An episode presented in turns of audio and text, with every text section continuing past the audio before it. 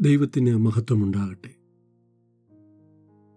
കർത്താവായ യേശു എരിഹോവിനോടടുക്കുമ്പോൾ അന്ധനായ വൃത്തിമായി ഭിക്ഷ യാചിച്ച് വഴിയരികെ ഇരിപ്പുണ്ടായിരുന്നു.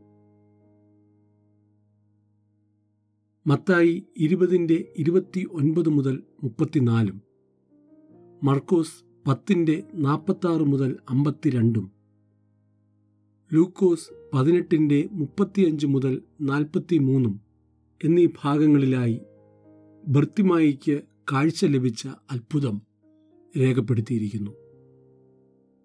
ദാവിദ് പുത്ര എന്നോട് കരുണ തോന്നണമേ എന്ന് അവൻ ഉറക്കെ വിളിച്ചു. അവിടെ നിന്നിരുന്നവർ അവനോട് നിശബ്ദനായിരിക്കാൻ കർശനമായി പറഞ്ഞു. എന്നാൽ ഭർത്തിമായി അത്യുച്ചത്തിൽ യേശുവിനെ വിളിച്ചു. യേശു അവന്റെ ശബ്ദം കേട്ടു അവിടെ നിന്നു. നമ്മുടെ പ്രാർത്ഥനകൾ ആവശ്യങ്ങൾ ദൈവം കേൾക്കാതെയും കാണാതെയും പോകുന്നു എന്നതായ ചിന്തകൾ നമ്മുടെ ജീവിതത്തിൽ നിന്ന് നീങ്ങിപ്പോകട്ടെ.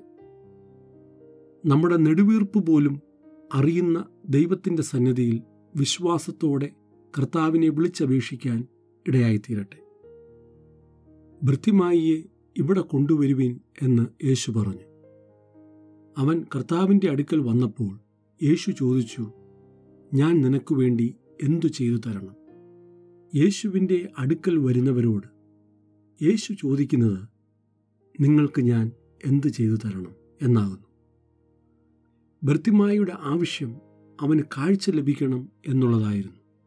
യേശു പറഞ്ഞു കാഴ്ച പ്രാപിക്കുക. നിന്റെ വിശ്വാസം നിന്നെ രക്ഷിച്ചിരിക്കുന്നു. ഉടൻ തന്നെ അവന് കാഴ്ച ലഭിച്ചു. അവൻ യേശുവിനെ അനുഗമിച്ചു. നാം ദൈവസന്നിധിയിൽ വച്ചിരിക്കുന്നതായ വിഷയങ്ങൾ മറുപടി ലഭിക്കും എന്നുള്ള വിശ്വാസത്തോടെ മുന്നേറുവാൻ കർത്താവ് സഹായിക്കട്ടെ.